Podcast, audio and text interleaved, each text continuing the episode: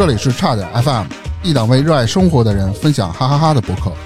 节目每周三零点准时更新，期待你的订阅、点赞、评论、分享。微信搜索“差点儿 FM” 的全拼，加入听友群或投稿给我们。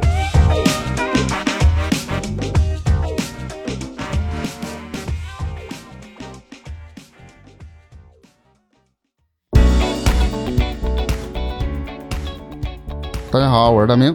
我是火大克，咱们这期又把老猫邀请过来了啊！我记得上一期讲到了，他去见那个黑老大，去人家里了啊。然后黑老大说：“你不相信我，那我带你去个地儿呗。”是吗？啊，去了一个地儿，其实翻的是水泥，然后水泥里面呢，哎，藏着很多不一样的东西。嚯！但是上期就停在这儿了，让我们比较好奇啊，这里具体是掺杂了什么样的东西？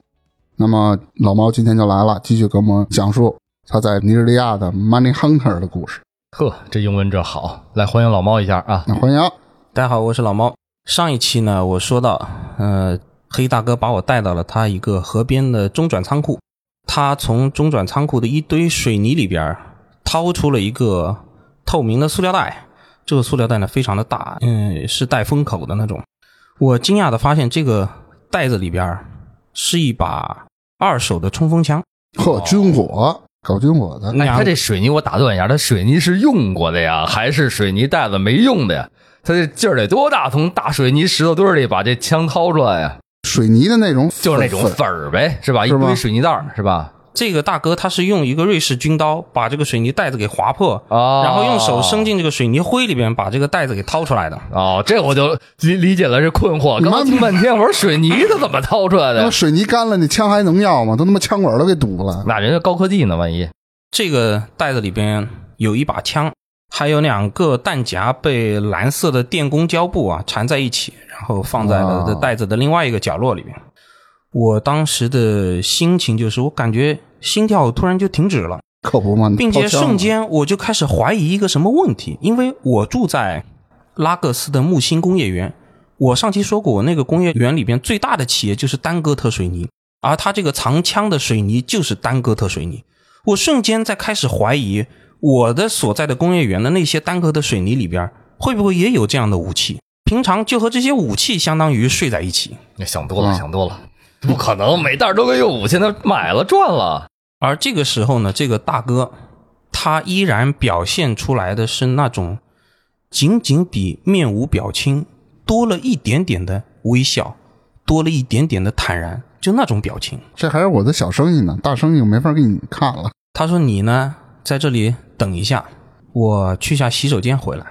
毕竟他刚刚用手掏过水泥嘛，拿水一浇，那手着了。他去了多久回来的？”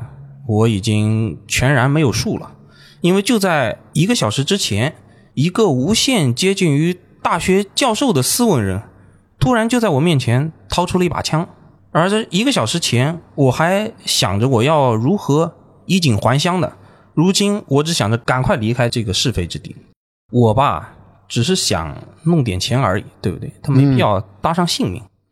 我只是卖一点钞票。把一个东西从它价值的洼地运输到价值的高地，然后呢赚点差价，我没必要卷进走私军火的这样一个圈子里边，对吧？嗯，这个大哥洗完手走回来，他看见我面露难色，嗯，因为咱们毕竟不是专业的演员嘛，这个喜形于色非常正常，是吧？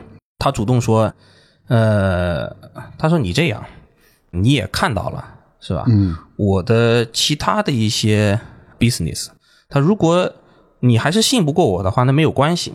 他说这突突你，哎，把你突突了之后，你就爱信不信。其实他知道我在意的是两点：第一个，这个人可不可信，嗯，对不对？对。第二个呢，其实说到底还是钱的事情。他看出了我这些疑惑，所以他说：“你这样，这个单你先发，那货到了香港以后，你再付钱。”怎么说呢？我呢，毕竟是一个俗人，一个。见钱眼开，并且幻想着一夜暴富的俗人，在经历过了激烈的思想斗争以后，我呢心一横，眼一闭，得干，就这么地。那可不啊，那货到了才付款呢。这人大哥好像还是一敞亮人，看出你这儿觉着不踏实，对吧？人家就给你吃一定心丸，说你先干着。人做大生意的都这样，不在乎这点小玩意儿，对吧？我心想的是，你都不要运费了，那我还怕个锤子。在回去的路上呢，我就问他，我说你不担心我跑路吗？他笑了笑，他说：“We are gentlemen, only do things with the gentle。”嗯，全程啊，他没有一句粗话，没有一句废话，没有情绪，也没有口语化的句子，没有威胁，也没有利诱，这就是他给我留下的印象。这也是我们第一次见面，也是最后一次见面。我不知道他多大的年龄，也不知道他叫什么名字。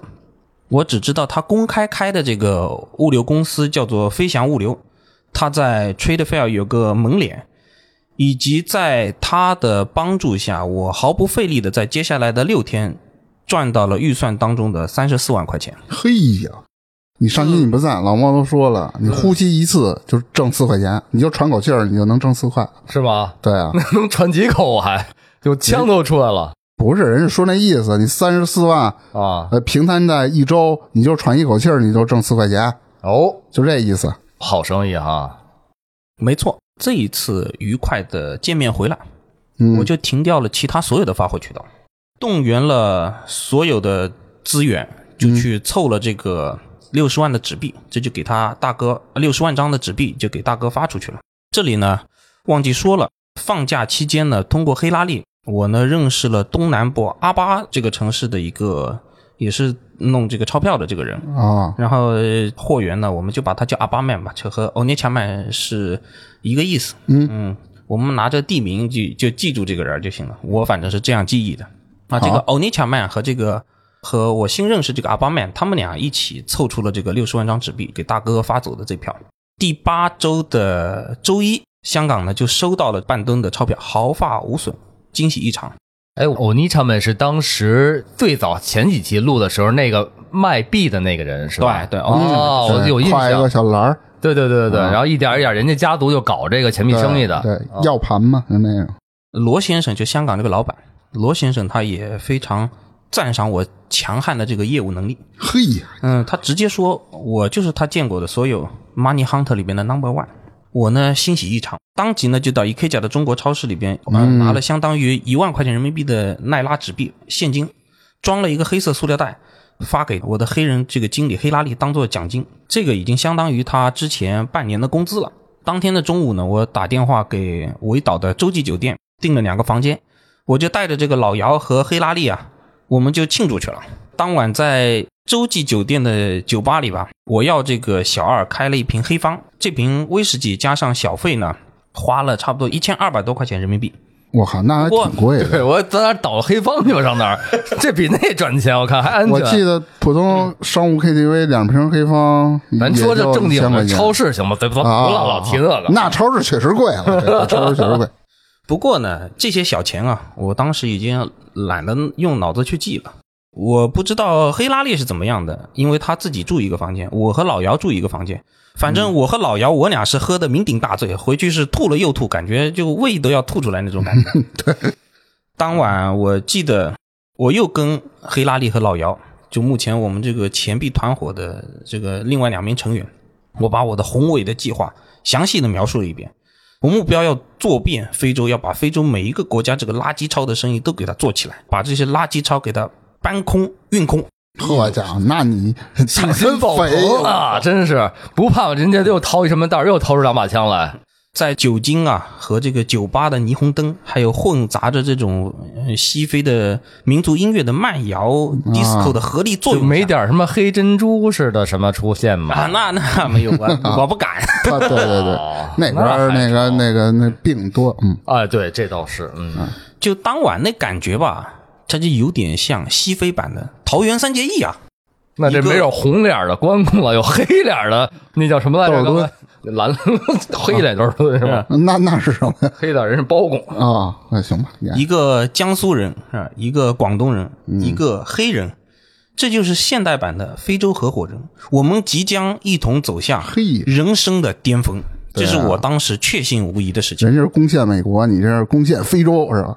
先从尼日利亚开始，这个黑拉利啊，当晚啊又给我出了一个新主意。他说他还认识一个贝宁的这个货代，嗯，那意思就跟这个大哥一样，是在当地呼风唤雨的人，并且啊，嗯他有能力把这个运费再往下降。可以做到差不多相当于到香港成本只有一张一毛二。哦，又便宜三分。啊，对，虽然这个尼日利亚的大哥啊，已经把成本降到了到港一毛五，嗯这个时候利润率啊，已经高达了百分之三百八十，但是谁会嫌钱多呢？对不对？对啊，我呢，当时已经是顾不上什么风险不风险了，咱们就是要把这个利润榨干吃尽。就这会儿你是见到了利润之后，其实你就把之前的，比如这种种种的对，风控哎害怕的这种环节，你都给没了自动过滤掉掉了。现在不考虑这些东西，我们就是要，被金钱就是有点不太理智了。对打昏了哈。嗯，对因为到这个时候，我已经丧失了所有在之前做这个生意时候秉持的一些风控的原则也好，啊，嗯、我现在就只追求一点，就是利润率要做到极致，对要挣简单啊进每一分钱。简单还能挣钱。哎，你搁咱俩脑子已咱俩经晕了，也懵了，赚这么多钱一下子，哎，干吧。这个黑拉里提出这个方案以后，我当场就直呼爽快，我说可以，我当场就答应他，我说咱就按这个方案去办。哎，他说那行，但是呢，由于这个贝宁啊，我过不去，因为我没有贝宁签证。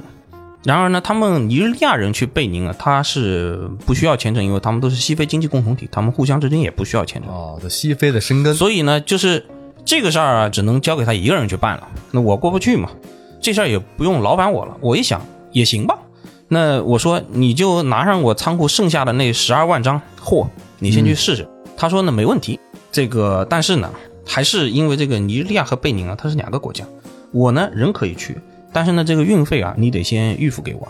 并且呢，你因为我找的这个新途径所节省下来的钱，我要拿走其中的一半。可以啊。我脑子、哦我脑子动都没带动，我直接同意了。嗯、然后就开始大口喝酒，放肆的大笑，这就当晚有钱了，是那种。嗯当时这黑兄弟脑子人家还转着呢，对，他那会儿已经晕了。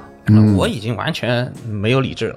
于是这个生意第八周的周三，我给了黑拉利相当于人民币六千块钱的奈拉，然后呢和司机毛毛一起把他送到了贝宁的边境。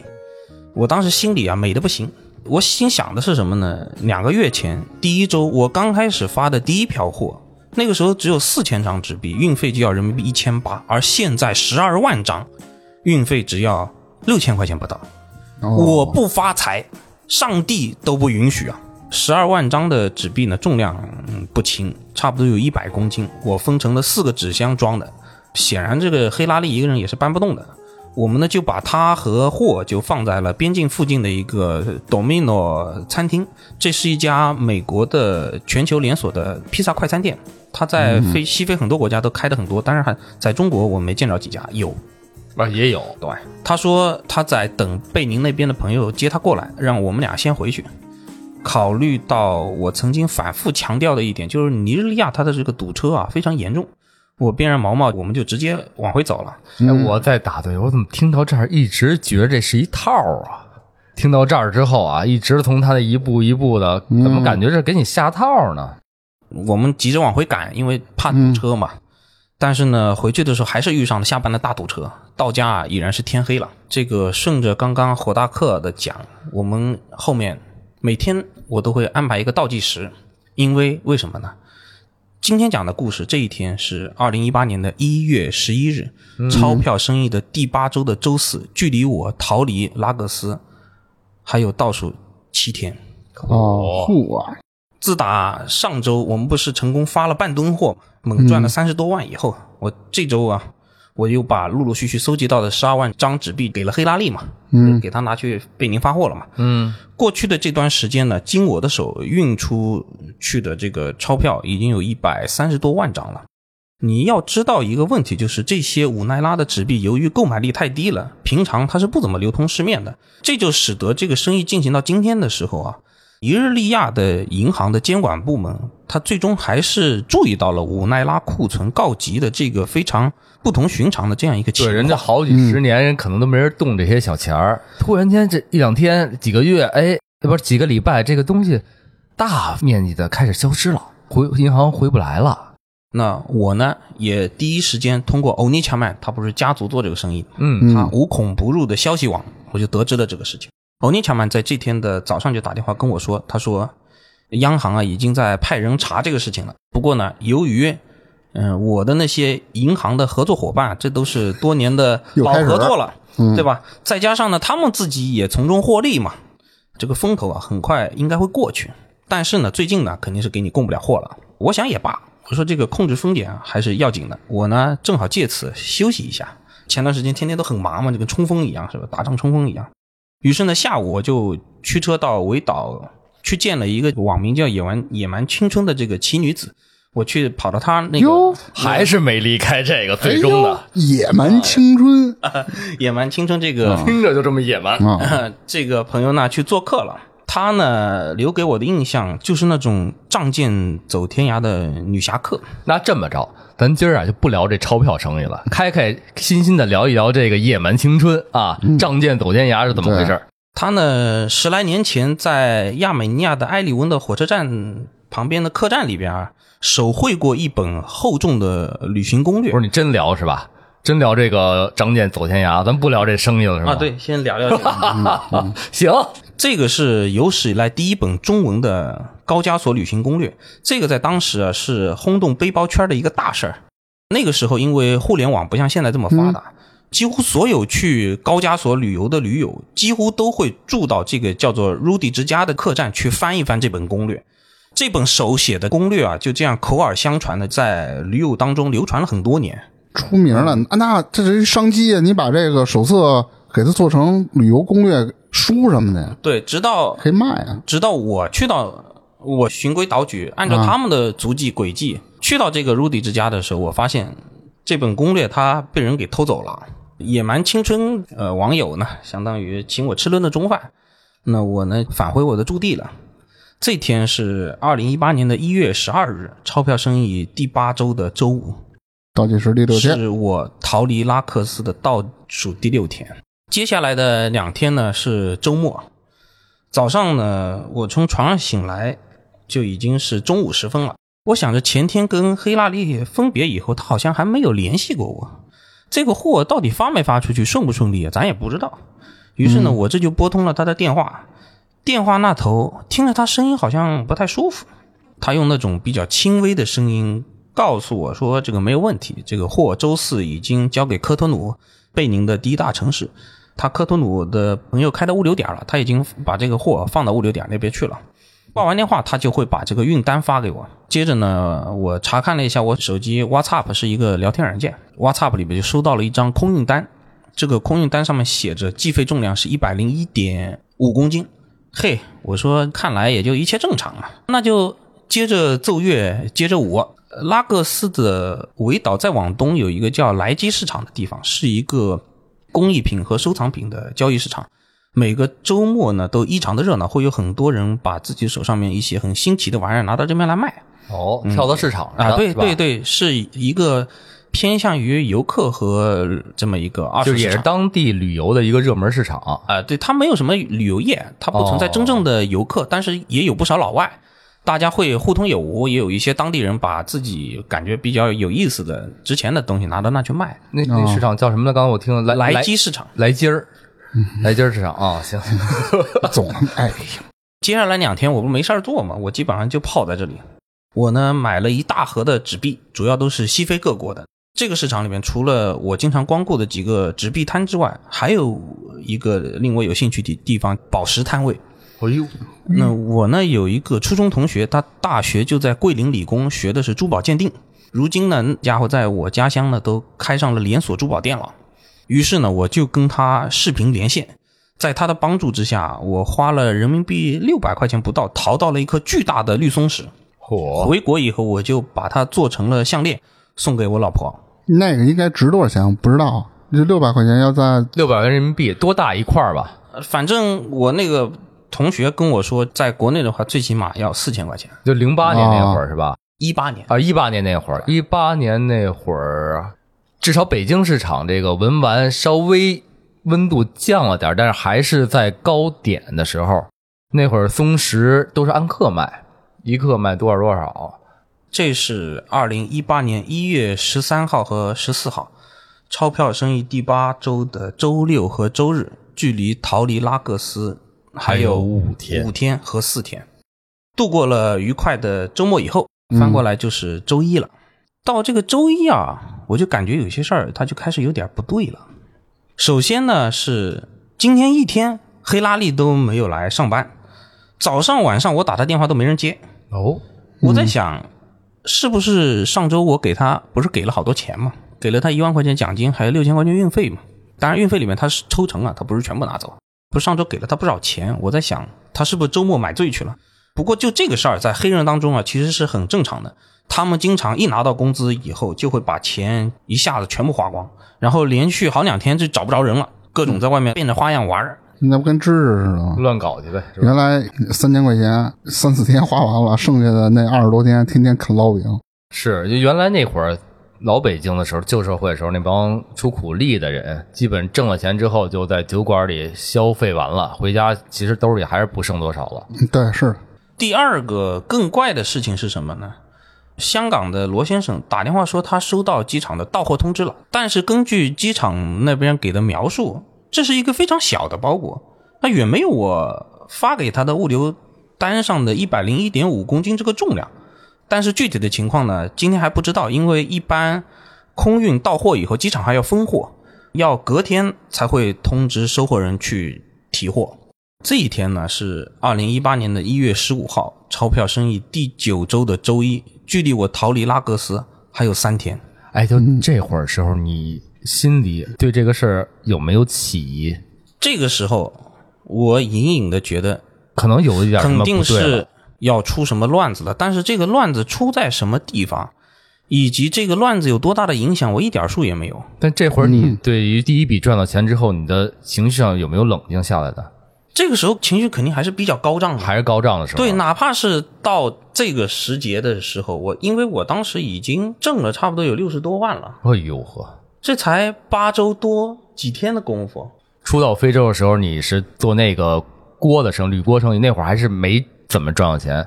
突然在八个礼拜之内赚了这么多钱，还是会晕一点、飘一点，是吧？对，那个时候完全的思维还是属于比较狂热的。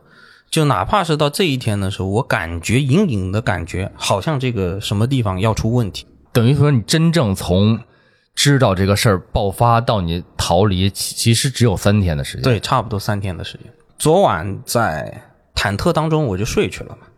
早上六点钟我就醒了，一打开微信，香港的罗先生有十多条未读信息，因为有时差嘛。香港的早晨相当于拉各斯的后半夜，他给我发信息的时候，我还在睡觉呢。一看未读信息，一股诡异的，然后不祥的那种气氛啊，就扑面而来。他收到的是一个小纸盒，这个纸盒里边装了三个这边市场上做小买卖那种妇女收钱用的那种腰包，那种非常劣质的中国产的劣质腰包。一个小纸箱的重量只有一点五公斤。再回看黑拉利发给我的这个空运物流单，哎呀，我一看不对，因为这个一百零一点五前面的一和零和后面的一点五，这么一仔细看，它的字迹和间距是有差别的，也就相当于前面那个一和零是后来再加上去的。哦，这票空运实际就只有一点五公斤，是有人伪造了这个空运单。我立刻我就打电话给黑拉利，因为毕竟这个是他全程负责的一个事情。我从早上六点半一直打到十点半，每半个小时打他一次电话，终于在十点半的时候接通了，还是一股那种有气无力的那种状态。他接了电话，就给你装孙子。然后当听到我说这个香港的到货只有一点五公斤的一个小包裹，他像是就突然从床上坐了起来那种，突然来了精神。他说：“肯定是那个香港的老板啊骗你。”他说他不想付钱给你。我说这不可能啊！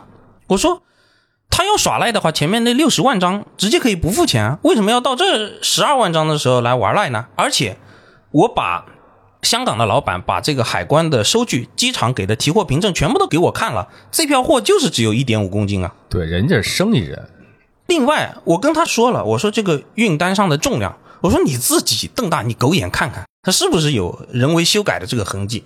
他听完，啊，又斩钉截铁跟我说，那肯定是被您那个货代的朋友从中作梗。我就黑拉里，他说我呢已经把所有的运费都给他了，对吧？我就留下了我自己应得的那一小部分。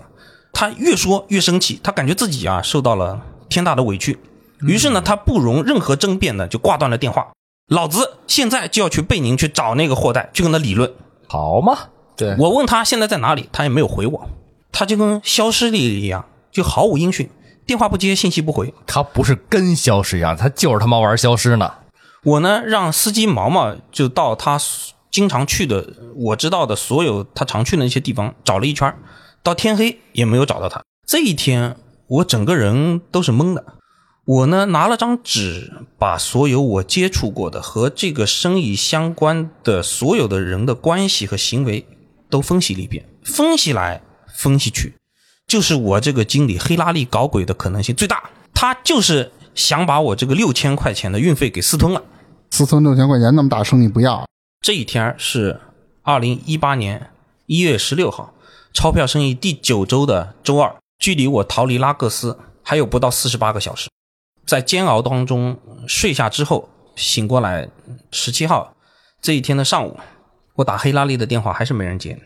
接着呢，我打给每一个跟他有关的人，询问他的踪迹。我打电话给欧尼乔曼，我问他最近有没有见过黑拉利，他说他基本上就不跟他联系。然后我打电话给另外一个，后来就是我找的一个新的钞票供应商阿巴曼，我问他有没有见过黑拉利。他说他也没有见过黑拉利，不过阿巴曼说黑拉利上周的时候有打电话跟他说，他也有这个钞票的销售渠道，黑拉利愿意出更高的价格，等风头过了以后去从他那里进货。所以呢，这个阿巴曼他反问我，我愿不愿意抬高一点收货价？因为现在货不好弄嘛。哦，到这儿我就突然缓过劲儿来了，我明白了，果然和我一开始的直觉啊是一样的，这个事儿啊就是黑拉利在搞鬼。嗯，事到这一步，这吧，这也没别的好说的。我们要做的就是把这个事的来龙去脉，呃，理清楚。咱们这位嫌疑人他作案的目的到底是什么？他是不是只是想拿走你这六千块钱？不不不，你不能说人家是作案啊，你不能代表当地的法律说人家是嫌疑人，只能是说他黑你这个事儿。哎，我心里边。是把他定成了嫌疑人哦，对，是我内心开始破案了，对不对？哦，自个儿给他破案啊，明白了。那于是呢，这天的下午，我就把我那个带过去那个小兄弟老姚，我就跟老姚开了会，把所有的经过和手头上的信息都理了一下。这事儿啊，我就得出了一个大概的逻辑。首先呢，黑拉力要把大哥介绍给我，就相当于他加入我这个生意那的一个投名状，他贡献了一个。靠谱而且稳定的发货的渠道，然后呢，取得我的信任以后呢，第二步他就要开始跳开，我要另起炉灶了。所以呢，他就编了一个所谓的贝宁的发货渠道，表面上呢是为了去贝宁发货，但其实他的目的是拿到收货人的信息，以便跳开我和收货人香港的收货人直接联系。因为，嗯，所有在尼日利亚的发货啊，一般这个运单都是我自己填的。香港那头的联系方式，我不会轻易的泄露出去，连老姚都不知道是谁，电话是多少，没有人知道，只有我知道。嗯，但是贝宁啊，咱不是过不去嘛。再加上呢，当时我说了，那天晚上喝的也是得意忘形了，完全把保密这个事情啊，就给抛到脑后去了。因为黑拉利要拿着你的货去贝宁发货，那你必须要把这收货人信息给他，不然他怎么发货啊？是不是？所以呢。黑拉利整这个贝宁这一出啊，一是套了这个收货人的信息，二呢是骗走了我的运费，三呢是骗走了我这十二万张的货。哎，日后他另起炉灶，这不就是现成的货源吗？并且呢，我还判断出这个欧尼强曼应该和他已经是一伙的了，因为很简单，他俩都是伊博人，伊博这个民族的人，平常他俩见面就讲家乡话，我也听不懂，但是我感觉他俩就讲的很投机。所以很有可能，奥尼强曼他是故意给我断供的，他不是没有货，只是他不想供给我了。分析完了，那更重要的是，接下来我应该怎么办呢？我是在想，我到底是反制他呢，还是我得出去避避风头呢？我正在这两个选择当中犹豫不决的时候，十七点五十七分，十八点差三分，这么些年过去了，纵使没有这个日记，嗯，我对这一个时间。也会记得非常的清楚，这是我这辈子接到过的最惊心动魄的一通电话。这通电话是黑拉里打过来的，用 WhatsApp 打的。他在电话的那头啊，一边尖叫一边就哀求我说：“Master，他说我呢来贝宁找他们讨要说法，结果呢被他们关起来了。现在呢，他们要五百万奈拉，就折合人民币九万块钱的赎金。他说：“我求求你呃救我一把，看在我前面这么长时间为你辛勤工作的这个份上。”他一边啊给我打电话，一边还从 WhatsApp 上给我发了两张他背部被打的照片，背上显得就青一块紫一块的那种。他说：“如果我不付钱救他的话，他们他们会把他打死以后报警来找尼日利亚警察来抓我。”就我一开始是不信的，我就问他，我说为什么阿巴曼告诉我说你找他说你愿意花更多的钱去买货，你是不是准备跳过我？他直截了当的说你不要凭那个阿巴曼放屁。他说他就是想抬高价格，他就想涨价，他瞎编的。此时啊，拉各斯炙热的空气就瞬间我感觉凝固了，我的身上啊仿佛有千万只蜈蚣在爬。就难道我前面的判断是错的吗？难道黑拉利是被冤枉的吗？不过电话那头啊传来被打的以后的尖叫声，他并不给我冷静思考的时间。我本能的就告诉他，我说这样吧，我现在手手卡里。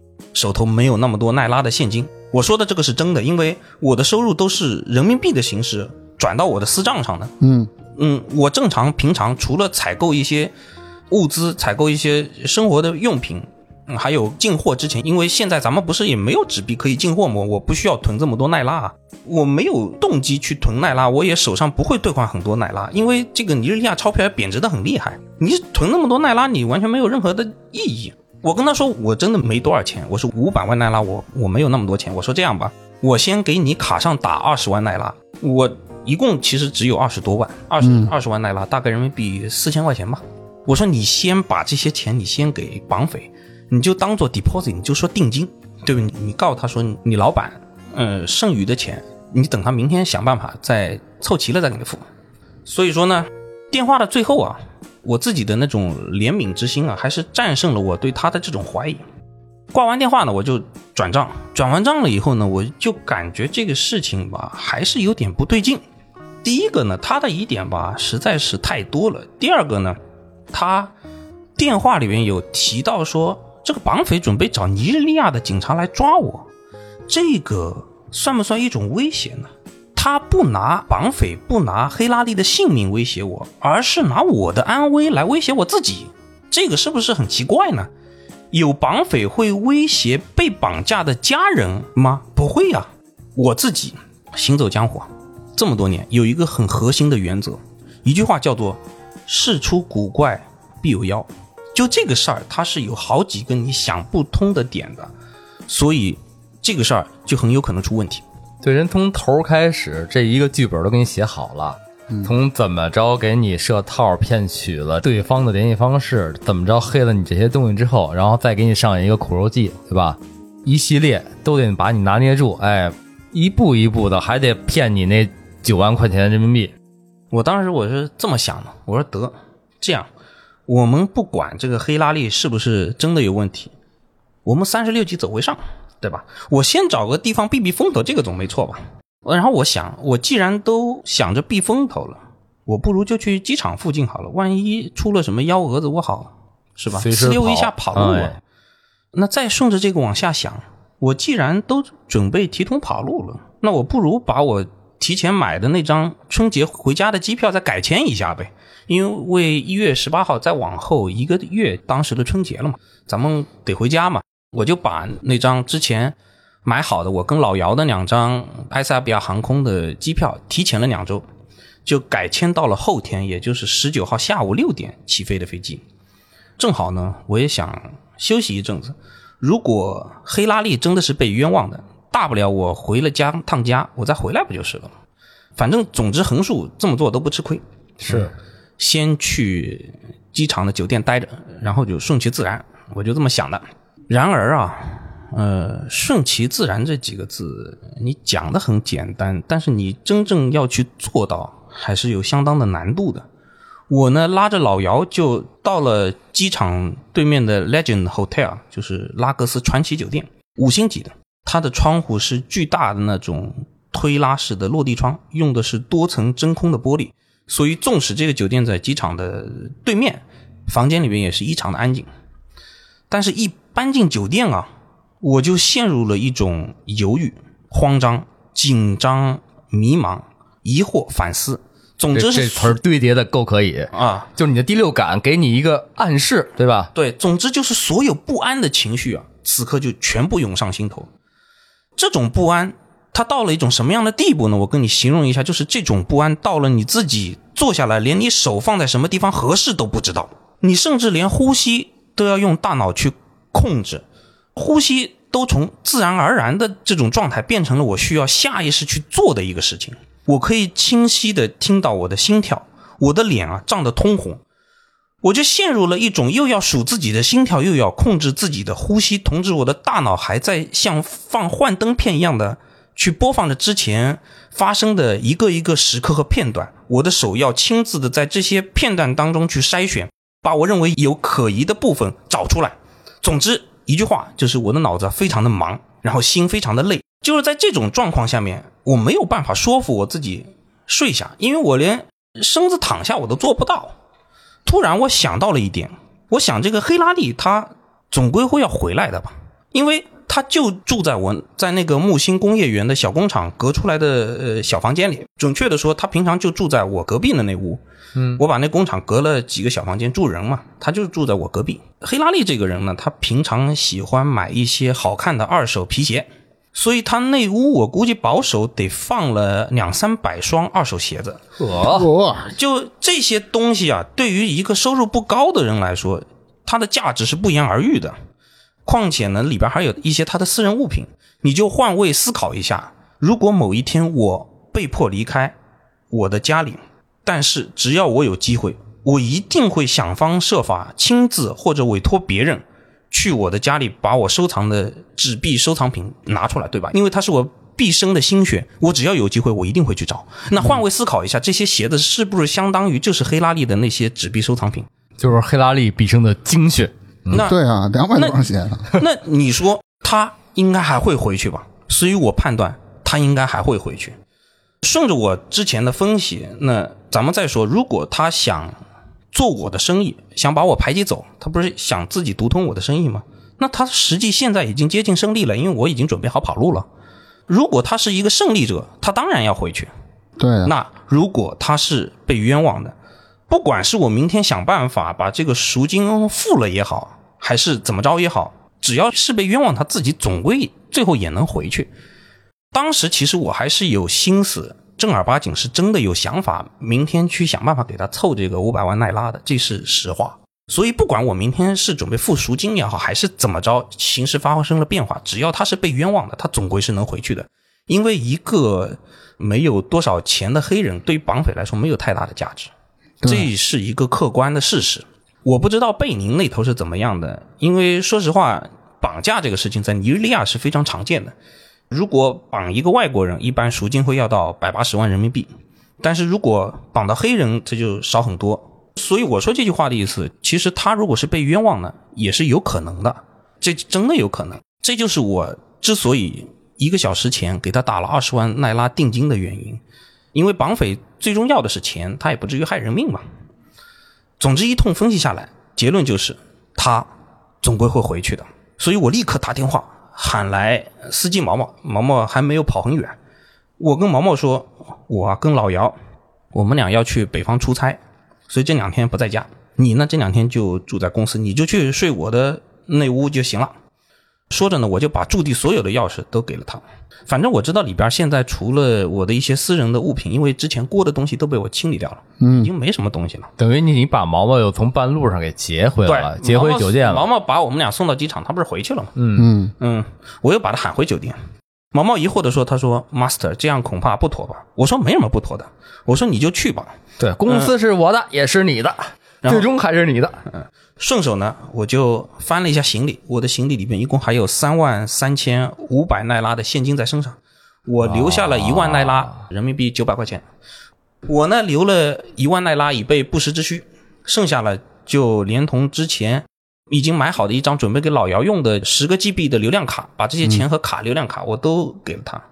我说你呢，可能要在这个公司啊住上几天，这些钱你就留着花吧。公司的水电煤气都有，你自己照顾好你自己就行了。我说流量卡你自己留着玩手机吧。他问我，他说 Master，那你你需要我做什么事情？哦，对我差点把正事儿给忘了，对吧？我我找人过来，我是有事儿让他办的。我说黑拉利啊，好几天都没回来了，你帮我看着点。他要是回来了，你第一时间告诉我，并且你问一下他去干啥去了，因为我知道毛毛啊，他就是一个司机，他呢截止目前对我的钞票生意是一无所知。他和黑拉利平常也不对付。黑拉利总是仗着自己有学问啊，仗着自己是相当于在公司是有一点职位的，就对这个毛毛总是大吼大叫，还不如我客气。我知道他俩肯定不可能是一伙的，再加上呢，他俩不是一个族群的。尼日利亚政治也好，社会也罢，他还停留在半文明阶段。什么意思呢？亲信族人，任人唯亲这个事情在尼日利亚非常的普遍。这就是我之前招工人，我有注意过一点，我手下的。工人不会有任何两个人是来自同一个族群的。我喊毛毛，我说对了，我还补充到，我说黑拉利啊失踪了，这几天失踪了。我说我呢有点担心他的安全。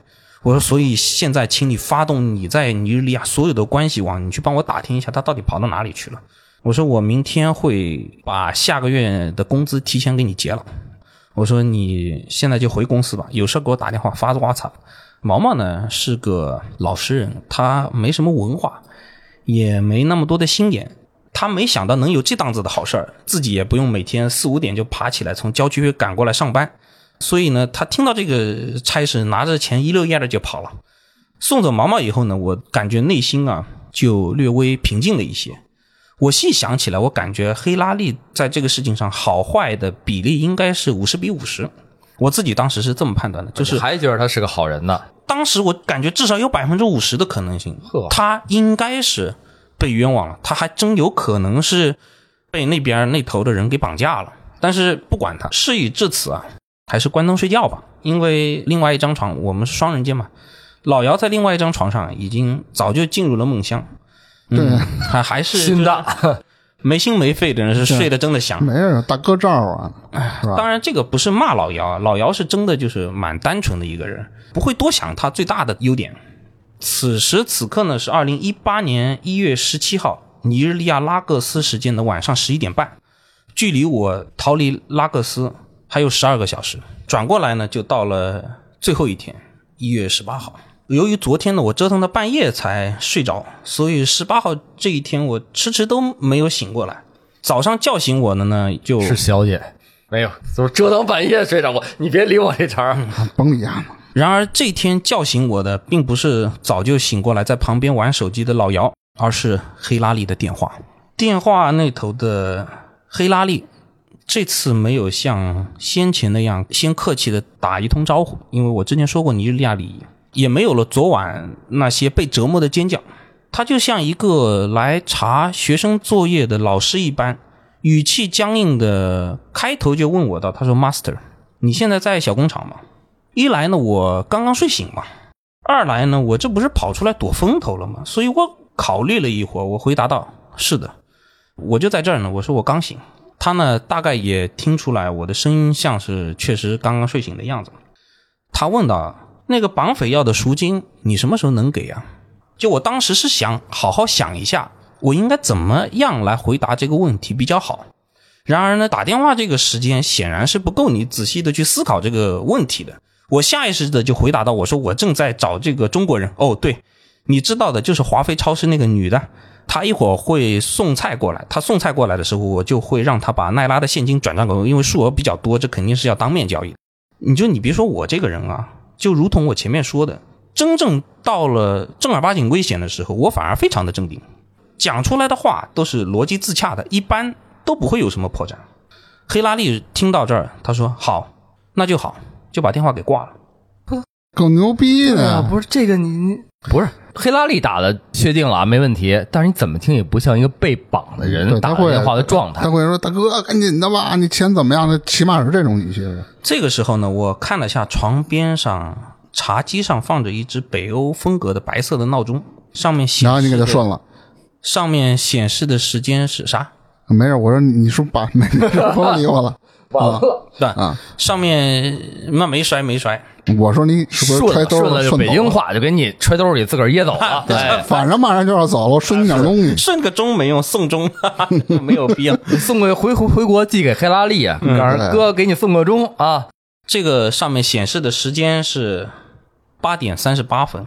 早上是吧？对，此时距离我最后的大逃亡还有四个小时。当时的我是完全不会意识到自己已经死到临头了。哎，我记得你刚才说的是把那票改签到十九号了，对，你这才十八号啊！往前往后听。你看看，嗯，听出问题来了吧？我挂完电话呢，我就在想一个问题。刚刚火大客说的这个问题，嗯，这通电话确实太奇怪了。一个被绑架的人非常淡定冷静的管我要赎金，而不是绑匪，对，嗯，这个难道不奇怪吗？哎，是不是从头到尾他打的这个两通电话里，你没有听到正经所谓的绑匪的声音？，对，没有听到所谓绑匪的声音。你看看，他那儿放的录音吧，这个必霸打人。我当时就在想，这到底是一个什么样的戏码？我说他看上去也没有什么生命危险啊。然后我再翻看他昨天给我发的两张照片，就是他被打的那两张照片，嗯，嗯、两张背部都被打的青一块紫一块的照片，你会黑人怎么能看出青一块也一块儿看得出来，被打还是有有还是颜色不一样一定有哦。一定有痕迹，青一块紫一块，再接下去不就皮开肉绽了吗？你肯定能看出来被打。但是呢，你细看你会发现，这个照片里边的人的身材和黑拉力差不多，但是灯光很灰暗，而且没有拍到正脸，他唯独这个照片里面没有拍到正脸，所以你看看，你并没有办法百分之一百就确定这个就是黑拉利本人啊，对不对？嗯嗯那到这儿九点差几分的时候，嗯我就想明白了，这个百分之九十九是一个圈套、嗯，是一个套，有诈。嗯，我好几天前我就想明白了，但是这个圈套到底有多深呢？我还在继续往下想的时候，毛毛的电话就打进来了，嘿，安排住在我公司的毛司机毛司司机。啊，毛毛焦急的说：“Master，他说你现在在什么地方？”他说：“黑拉利回来了。”我操，我说回来了，我还没接着插话呢，他就说黑拉利带着一群警察回来了。警察说要查封这个地方，他们问我你现在在什么地方啊？查两秒钟的时间，我全部都明白了。黑拉利给我布的这个局，就是第一步，先通过介绍大哥那投名状，顺便通过我的手测试一下大哥那一条路的可靠程度。对，这是第一步。真他妈坏啊！第二步，编造贝宁物流的谎言，拿到买家的信息，顺便拿走一部分的货。至于骗我那六千块钱运费，那都已经不算事儿了。嗯，第三步，假装被绑架，干扰我的判断，拖延时间啊，顺便骗取一下赎金。当然，这个没成功。对，没准还能榨出不少钱走呢。第四步，串通警察，以走私现金为名呃抓捕我，这样他就可以一劳永逸的把我竞争对手清理出市场，他就可以独步非洲钞票这个生意了。还是有脑子，就整个他的这个局啊，非常的丝滑，这个就像是他出生自东部底层的贫民窟，然后饱经了社会风霜的一个黑人知识分子能干出来的事儿。但是可惜在什么地方呢？他的是你，对手我，对，嗯，你看看，咱也不是吃素的。比他还鬼。他呢，学会了三十六计当中的第一计，叫瞒天过海。我呢，学会了三十六计当中的最后一计，走为上。这撩呗，可不得撩吗？然而，咱这是这么说，我这是我脑子里边的思路。毛毛这边这个电话我还没挂呢，我这不还得接着应付吗？我就跟毛毛说：“我说毛毛啊，你不要担心啊，没什么事情的啊。这个警察上门啊，就是像以前一样，要一点小钱罢了。”毛毛说：“但是这次他们人很多。”我反问毛毛一句：“我说黑拉利现在怎么样？他有没有受伤啊？”毛毛说：“He looks good。”哦，这个时候啊，警察就拿走了毛毛的电话，就对着我说：“他说，Sir，我们接到举报啊，现在怀疑你在走私现金。我们检查了仓库，发现了四捆总计十二万张的无奈拉，所以现在请你立刻回来配合我们调查。”哦，晕，你们想通了吗？黑拉利拿走的那十二万张纸币，除了被他拿来发货以外，还可以用来作为赃物，把我逮进去。嗯，因为他知道我短期之内不可能再拿到什么货了。黑拉利这个人，黑人啊，他也讲究人赃俱获嘛。你所以说这个局简直是天衣无缝。你横竖往哪个线发展，你都会落入他布的这个天罗地网当中。无论他这个十二万张纸币是被他发走也好，还是把你逮进去也好，反正他都是起到了一个核心的、至关作重要的一个作用。好吧，事已至此呢，就真相大白了。我呢，反而有些轻松了。我就简单的告诉电话那头的警官，我说我现在啊在李 K 家的中国超市买蔬菜，你们等我半个小时，我立刻就到。但是呢，你们讲的那个武奈拉那个事情啊，我完全不知道这是怎么回事。说着我就把电话给挂了。床旁边的闹钟我又看了一眼，就是那个北欧风格的，就是我没顺走的你说。我准备送走了啊。嗯，此时呢，时间已经指向了九点二十二分。这会儿以那差三分九点已经过去了二十五分钟。前面为什么说我说这通电话的最后我已经释然了呢？因为我已经知道真相了。那么现在的工作重心就非常明显了，或者说现在我只需要做好一个事情就行了，那就是逃离哎拉各斯。赶快跑！嗯我俩花了最多五分钟的时间，就完成了从收拾行李到退房到跑到拉各斯穆尔塔拉穆罕默德国际机场的一号航站楼，那就已经完成了这些工作了。五分钟以后，我就站在了一号航站楼电子显示屏前，因为改签到我不是前面说我改签一张机票十，九号，哎，明天我改签了一张明天下午的埃塞俄比亚航空回国的机票，但是现在看来这张机票已经显然没法用了，因为局势现在危在旦夕，你必须要争分夺秒。嗯嗯，我看了一下航站楼的显示屏，九点半有一趟飞往多哥洛美的航班，但这个显然已经赶不上了。十二点三十，接下来一趟是十二点三十，一趟阿联酋航空飞迪拜的航班，诶，这个可以有，没问题。此时啊，我也顾不上什么携程去哪儿飞猪了，我就飞奔到机场的售票处。我一问，哟，这趟航班还有票，并且他当场就可以给我出去上海的联程机票，只不过机场的航站楼他那儿只卖全价机票，不打折。嗯嗯，不管了，大喜过望。嗯，虽然这个票价是一点八万一张，但是我想我这两个月已经赚够了，最后出点血也无妨。六十万拿在手了，这一点八万算个毛啊！我刷完卡，拿上柜台给我的缴款单和行程单，我就飞奔到值机柜台，拿上登机牌，我就立马过安检、海关、移民局，因为我清楚黑拉利这伙人啊，他可能随时会知道我就在机场附近，等他们赶到，或者他们只要打一个电话给机场，那我就走不了了。嗯而且毛毛他未必溜一下，没准儿也会吐露。对呀、嗯，海关和移民局啊，还是和之前一样丑恶的嘴脸。不过我这次是真的没空给他们纠缠，再加上我这次也确实没什么行李，他们少了大半索贿的借口，对吧？我都没东西，是你也没什么好查的，是吧？那我最后就掏出昨天晚上剩下的一万奈拉的现金嘛，把大家每个人啊都哄得开开心心，拉着包直接冲到五号登机丑口。恶嘴脸立刻变成开心的笑脸。我拿着行李直接冲到五号登机口。此时呢是二零一八年一月十八号的早上十点二十一分，距离我逃离拉各斯还有两个小时。哎，你发现了吗？虽然老猫这手头上是有一个日记，是有一稿件的，但是他对任何的数字关键点记忆的还是非常清楚的，因为毕竟他写出来的这些东西都是他自己脑子里记忆的，包括五号航站楼，包括什么要命啊对，他对这个记忆点，你真的着急的时候，我觉得可能这些都会有被某些人忽略。他可能不会记忆那么准，他马上我要逃了，这马上我可能被逮起来了。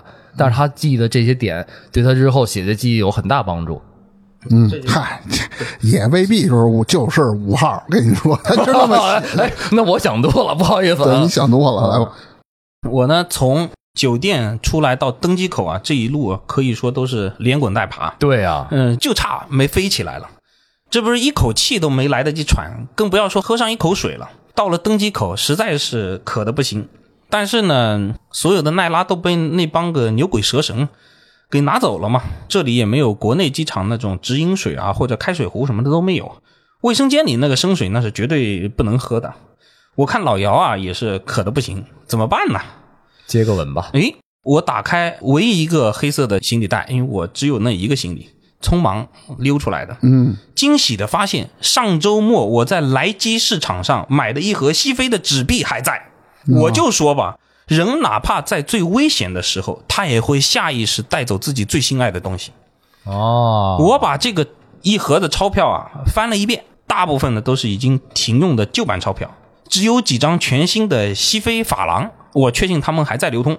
得，咱们留着青山在，不怕没柴烧。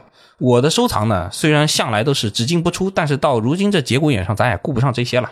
我就给老姚给了一张一千块钱的西非法郎，让他到登机口哀求了小超市半天，要来了一瓶瓶装水。他喝完递给我，我喝完又递给他。我打赌，这绝对是我这辈子喝过的最甜的一瓶矿泉水，没有之一。哎，这登机口还有小超市呢？有啊，这跟国内你登机口不是也有一些免税店啊什么的吗？哦，你那等于还哦那么个登机口，明白了，就是登机口外面的那些店铺啊。对对对、哦对，你上飞机之之前呢，比如说你想带一个什么特产啊，因为你过安检的时候，它不是不能带水吗？对对对那你进去你还得喝水啊。我刚想你登机口，以为你马上就要上飞机了，而也没想到当时非洲的那个机场还有这些设施。也有，他有它有一个小超市卖一些纪念品啊，一些明白了零食啊啥的。喝完水呢，毛毛的电话就打进来了。然而这次讲话的呢，不是毛毛，而是之前那个警官。哎，我以为吉吉国王呢。他也不像上一通电话那么客气，他直接强硬的命令我说立刻回来报道。我呢假装信号不好，喂喂喂，就这样。我说我呢正在赶回去啊，你们等我一会儿就到。然后我就把电话给挂了。此时呢是二零一八年一月十八号的中午十一点三十分，距离逃离拉各斯还有最后一个小时，临近起飞了嘛，所以登机口呢就聚拢了的人呢，他就越来越多。很快呢，就因为很多的人他们拿行李占了座，晚来的乘客呢，他就只能站在登机口候机了。拉各斯的登机口的座椅就有点像国内那种老式的火车站那种，塑料的不是是一种就被我们叫做不锈钢的材料做成的，哦但实际上是锈迹斑斑的那种连排的金属座椅。啊就锈了的不锈钢，啊，对，锈了的不锈钢，对，你可以这么理解。因为有一些座椅和地面之间的那个连接的螺丝啊已经松动，所以这些个座椅坐上去的时候都吱呀作响。加上西非的人吧，他普遍的身材都比较高大嘛，所以你会听到那种此起彼伏的吱呀声和大家高声讲话的攀谈声，就像是这一座机场独有的一曲交响曲，在送别我这个饱受了苦难，但确实在这里发了一笔横财的人。当然呢，战斗不到最后一刻，你也不能掉以轻心，对不对？不过很快啊，时间到十一点四十五分，一件大事儿发生了，一件几乎可以说是宣判我胜利的事儿，它就发生了。嗨，我以为宣判死刑的事儿了，吓我一跳。准备登机了是吧？啊！哎，这个大事儿就是本次航班宣布登机。哎呀，我这个八周的奇幻的钞票生意所赚来的六十万，看来这就要落袋为安了。我呢跟着人群啊排队经过登机口，经过连廊，就上了这架阿联酋航空的空客 A 三二零这个飞机。机尾的阿联酋航空的红色的标志，在西非这炙热的阳光下显得是非常的夺目。你看这稿写其实的真好，其实也描述的这么画面栩栩如生。就是飞机没在起飞的那一刻，你都得心慌。是啊，没没赶，我刚一直在听他这什么事儿，就没赶上飞机晚点。这但凡飞机晚个点，可不是一时半会儿的事儿，半个小时、一个小时都是常事儿，对吧？这要晚个点，你这走不见得真能走喽，这个飞机还真的非常准，哎还提前起飞了。这就 赶着了。啊，我呢，此刻是非常喜欢红色。我认为这个红色象征着勇敢，象征着前进，象征着胜利你知道还象征什么吗？啊象征着回家，啊，象征着回家、对吧？啊，咱们 我国也是红色为主，到时候对吧黑拉利再给你打电话，你就是 motherfucker 的 去你妈，你就骂丫黑拉利后面还真给我打电话了，嗯。一会儿就给我打。啊！听着，嗯，聊着，我呢就找到自己的座位坐下，把那个座位上方那个空调的荷叶开到最大，让那个习习的凉风啊来镇定一下我这几天过于躁动的心情和起伏的人生。嗯直到所有的人都坐定了，乘务员啊就开始介绍乘机安全知识了。那心里想，赶紧的吧。我就在我即将关机的那一刻，我的电话响了，还是毛毛打过来的。啊，哦，毛毛啊，不过这次呢，打电话关手机的那一刻是哎吧？对我一直想听说关舱门儿哎，那一刻，那其实舱门早就关了。啊，应该是早就关了。啊。不过呢，这次说话的既不是毛毛，也不是警官，是黑拉利，对，是一个我们非常熟悉的人，男二号打电话过来了。黑拉利说：“毛毛都招了。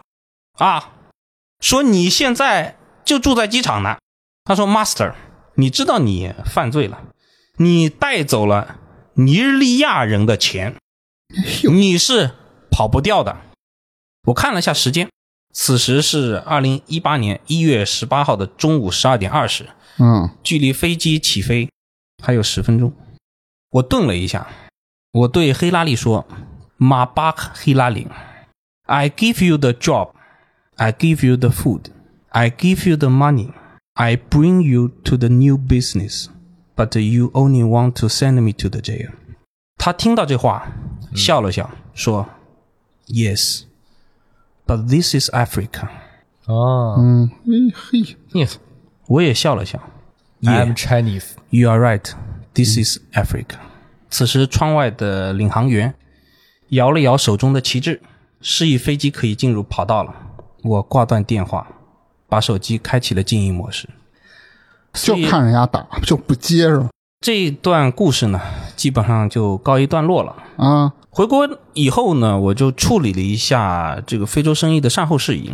首先呢，他们把毛毛抓了起来，哟，可是呢，因为这个老实巴交的毛毛确确实实是跟这个生意没有什么关系，他也是真的真真实实实的是一无所知，并且呢，他家里边也家徒四壁，也毫无油水可言，所以没过几天，毛毛就被放出来了。我呢，通过拉格斯一个熟识的中介给他转了三个月的工资，至今毛毛还跟我有联系。嘿，下次咱们请毛毛录一期，跟毛毛聊聊谁他妈这个拉听得懂啊？拉各斯监狱的生活。黑拉利呢，后来也确实联系过香港的罗先生，不过呢，因为这个市场很快就饱和了，对这个品种的需求啊就降低了。加之呢，罗先生听说我的遭遇以后，也不想跟这个黑拉利合作，所以黑拉利最终也没有成功的发出去一张钞票。